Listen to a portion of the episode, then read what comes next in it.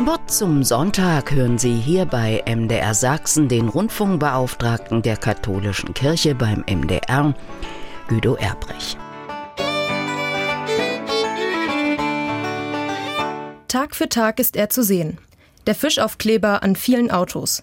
Er leuchtet in vielen Farben, ist mal groß, mal klein. Warum kleben so viele Menschen einen Fisch an ihrer Autoscheibe? Wie und warum kommt er dorthin?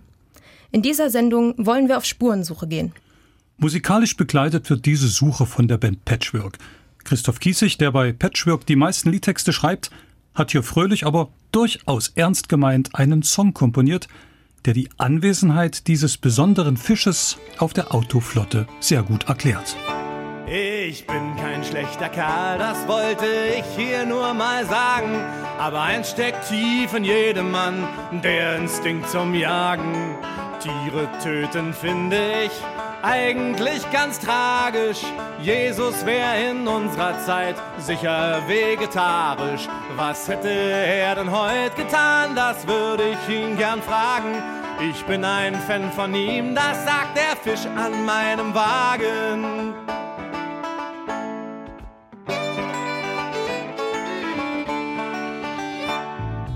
Jesus sitzt bis heute mit uns in einem Boot. Er hatte immer schon den Blick für anderer Leute Not. Er hat in seinem Leben so einiges geschafft. Ich frag mich manchmal, Junge, woher hatte er die Kraft? Wenn er nicht mehr konnte, ging er an einen Ort, einsam unterm Wasser. Und was machte er dort?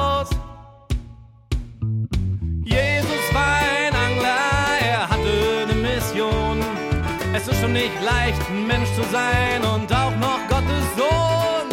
Jesus war ein Angler, das kann kein Zufall sein. Und ich gehöre zu seinem Verein. Jesus war ein Angler. Okay, mag sein, dass einige Theologen jetzt die Nase rümpfen. Die Bibel spricht schließlich vom Fischen und an keiner Stelle vom Angeln. Außerdem das wissen so gut wie alle Christen spätestens seit dem Grundschulalter im Religionsunterricht, war der Fisch ein geheimes Zeichen für Jesus Christus in der Zeit der Christenverfolgung im Römischen Reich. Fisch heißt auf Griechisch Ichthys. Dabei stehen die Buchstaben I, C, H, T, Y und S für die Worte Jesus Christus Theo Jos Soter. Auf Deutsch Jesus, der Gesalbte, Sohn Gottes, Retter der Welt. Das griechische Wort für Fisch enthält damit schlicht ein kurzes Glaubensbekenntnis. Dabei besteht das Fischsymbol aus zwei gekrümmten Linien, die einen Fisch darstellen. Historisch zwar nicht ganz sicher, aber bis heute populär ist die Auffassung, dass es von den ersten Christen als Erkennungs- und Geheimzeichen benutzt wurde. Eine Person zeichnete einen Bogen in den Sand, die andere vollendete das Symbol mit dem Gegenbogen und zeigte sich damit als Bruder oder Schwester in Christus. Oder anders gesagt, als Fans von seinem Verein, wie Patchwork fröhlich singt. Sicher ist, das Fischsymbol spielte bereits im Urchristentum eine herausragende Rolle. In den Wandmalereien der frühen Kirche und an christlichen Grabstätten wurde die wundersame Vermehrung der fünf Brote und zwei Fische zur Speisung der 5000 dargestellt. Auf diese Geschichte kommen wir später noch. Der Kirchenlehrer Tertullian, der 200 nach Christus lebte, spricht in seiner Schrift über die Taufe von Christus als dem Ichthys und von den Christen als den Fischlein, die aus dem Ichthys, dem Fisch Christus, geboren seien. Der Fisch kann aber noch mehr bedeuten. Er steht als Symbol für die wie unter Wasser verborgene Wahrheit, die es zu fangen, also ans Licht zu holen gilt. Die Wahrheit schillert wie ein Fischschwarm zunächst im Verborgenen, und die Fischer haben es nicht leicht, sie zu fangen und hochzuholen. Die Symbolbedeutung der Fischerei wird in der Bibel schnell deutlich. Schließlich gehört sie zum Lebensalltag der Menschen in Galiläa, der Gegend, wo Jesu lebte. Mit dem Boot und auf dem See ist Jesus immer wieder unterwegs. Beginnen wir mit der Berufung der ersten Jünger. Die kommen gerade frustriert zurück vom nächtlichen Angeln und haben so gut wie nichts gefangen. Sie sind müde und wollen sich ausruhen. Da steht dieser Jesus am Seeufer und sagt zu Petrus und seinem Bruder Jakobus: Jungs, fahrt noch mal raus, werft die Netze an der anderen Seite des Bootes aus und passt auf, was passiert.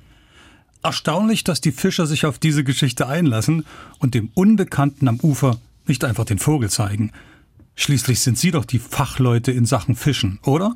Bertolt Brecht hat das Jahrhunderte später so formuliert. Trau keinem Fachmann, der sagt, er macht das schon 20 Jahre so. Man kann eine Sache auch 20 Jahre falsch machen. Nicht so die Fischer in Galiläa. Sie sind offen auf Neues und fahren tatsächlich nochmal raus. Eine tolle Haltung, die sich nicht selbst zum Maßstab macht. Und tatsächlich, die Fischer werden belohnt. Als sie zurückkommen, sind ihre Netze übervoll mit Fischen. Es hat also funktioniert. Aber die Geschichte geht nicht so weiter, dass die Fischer ihren Fang verkaufen, ein gutes Geld machen und stolz ihren Frauen etwas Schönes kaufen. Nein. Jesus fordert die Fischer auf, ihm nachzufolgen und Menschenfischer zu werden. Wortwörtlich heißt es da, fürchte dich nicht. Du wirst jetzt keine Fischer mehr fangen, sondern Menschen für mich gewinnen. Und Petrus und Jakobus lassen ihre Boote Boote sein und folgen diesem Jesus. Sie gehören jetzt zu seinem Verein und sie sind die Ersten. Der Fisch, der später die Autoscheiben schmücken wird, gehört also von Anfang an zum Christentum und seinen Anhängern bzw. Gläubigen dazu. Wir können festhalten, auch Fischautoaufkleberbesitzer und Besitzerinnen gehören zu diesem Verein, der sich Kirche nennt. Noch schöner, dem Fischaufkleber sieht man nicht an, ob das dazugehörige Vereinsmitglied evangelisch, katholisch, methodistisch, lutherisch, baptistisch, adventistisch oder orthodox ist. Für alle Christen ist der Fisch ein akzeptiertes Erkennungszeichen. Der Verein Jesu ist anscheinend viel größer als Konfession und religiöse Grenzen. Doch zurück zur Bibel. Als Jesus nach der Bergpredigt vor lauter hungrigen Menschen steht, muss er sich was einfallen lassen, um alle satt zu bekommen. Jetzt haben die Fische in der Bibel ihren zweiten starken Auftritt. In der Geschichte von der Stärkung der 5000. In der Wahrnehmung heute sind sie allerdings ein wenig vom Brot verdrängt. Das reicht bis zur Bezeichnung als Brotwunder. Da werden die Fische einfach unter den Tisch gekehrt. Allerdings zum populären Autoaufkleber haben es die Brote bis heute nicht geschafft. Die Geschichte ist schnell erzählt.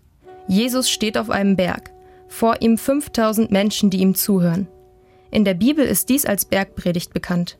Dazu gehören die Seligpreisungen. Selig, die arm sind vor Gott, denn ihnen gehört das Himmelreich.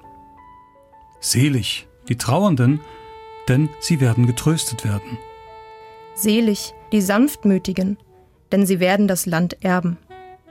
Selig, die hungern und dürsten nach der Gerechtigkeit, denn sie werden gesättigt werden. Selig die Barmherzigen, denn sie werden Erbarmen finden. Selig die rein sind im Herzen, denn sie werden Gott schauen. Selig die Frieden stiften, denn sie werden Kinder Gottes genannt werden. Selig die verfolgt werden um der Gerechtigkeit willen, denn ihnen gehört das Himmelreich.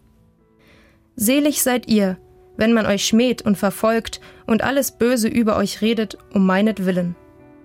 Freut euch und jubelt, denn euer Lohn wird groß sein im Himmel. Die Seligpreisung Jesu sind die Essenz seiner Botschaft von Liebe und Frieden dieser Welt. So wie die zehn Gebote, die Mose einige hundert Jahre vorher vom Berg holte und dem Volk Israel verkündete, liefert Jesus jetzt die zehn neuen Gebote. Es ist das, was die Christen später die frohe Botschaft nennen werden. Kein Wunder. Nach dieser Predigt haben die Menschen Hunger. Vor Ort sind nur fünf Brote und zwei Fische. Das Wunder kommt jetzt. Alle werden davon satt. Jesus saß mit vielen draußen auf dem Feld. Sie hatten nichts zu essen und erst recht kein Geld. Der Herr ist euer Hirte, es wird euch an nichts mangeln, sagt er zu seinen Leuten und schickt die Jünger angeln. Dann sah er zum Himmel, als der Hunger drohte, und er segnete die Fische und auch ein paar Brote. 5000 wurden satt davon, vielleicht lag's auch am Gras, das da in der Nähe war. So macht Christ sein Spaß. Doch das ging nicht lange so, sie ließen ihn ermorden. Ich frag mich manchmal, was wäre wohl sonst aus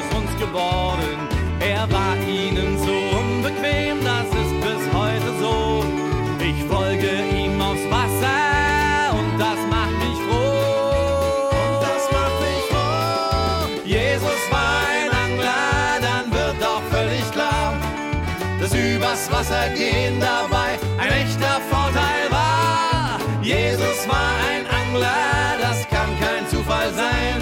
Und ich gehöre zu seinem Verein. Zu dem Glauben an Jesus gehören sein Tod am Kreuz und seine Auferstehung. Sie ist ja das, was für seine Jünger und Jüngerinnen deutlich zeigt, er ist der Sohn Gottes. Denn wer hätte wohl sonst die Macht, jemanden Totes wieder lebendig zu machen? Dass dieser Glaube schon immer nicht ganz leicht war, zeigen die biblischen Geschichten auch.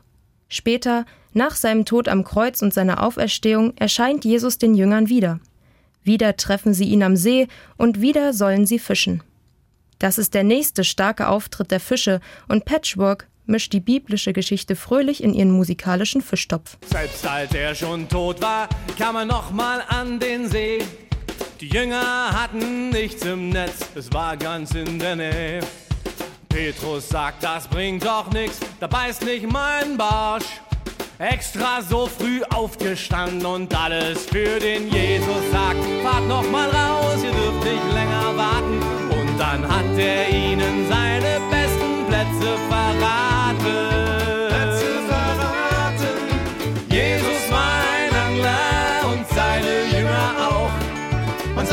Bis heute, Petri Heil, das ist ein alter Brauch. Jesus mein Angler, das kann kein Zufall sein und ich gehöre zu seinem Verein. Petri Heil, sagen Fischer bis heute. Klar, weil Petrus der Erste war, bei dem sie in der Bibel angebissen haben. Und Petrus, dieser Fischer aus Galiläa, ist Jesu erster Fan. Später, nach seinem Tod, wird er der erste Apostel sein. Für die Katholiken ist er damit der erste Papst. Bis heute tragen die Päpste den Fischerring. Den gibt es seit dem 14. Jahrhundert als Amtsring des Papstes.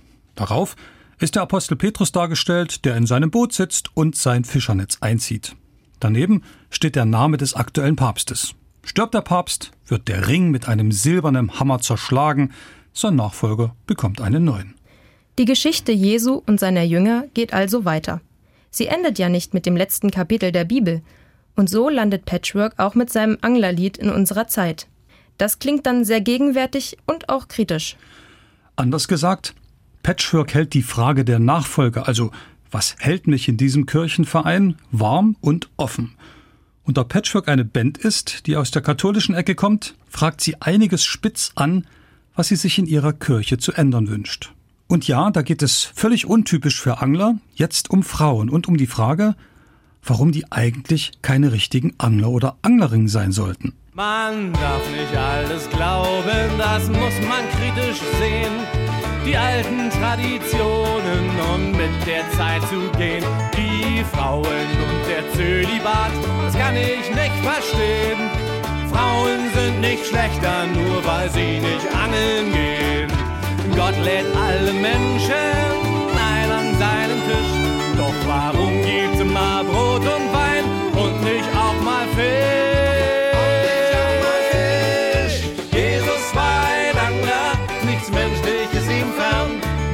folge dabei mit Hacken und Blei den Spuren meines Herrn. Jesus war ein Angler, das kann nicht anders sein. Und ich gehöre zu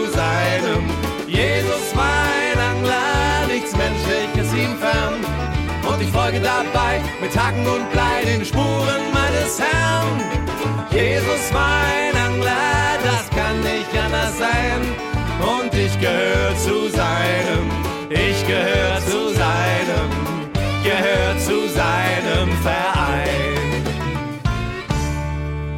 Wenn Sie den nächsten Fischaufkleber sehen, schauen Sie ruhig mal vorne rein, ob die Insassen des Autos auch freundlich aussehen. Ja, vielleicht sogar ein wenig lächeln. Die Geschichte, um die es in der Bibel geht und die so viel mit Fischen zu tun hat, heißt schließlich frohe Botschaft. Und da sollten die Mitglieder dieses Vereins auch erlöst aussehen. Wir wünschen Ihnen einen frohen Sonntag. Und sollten Sie angeln gehen, Petri Heil.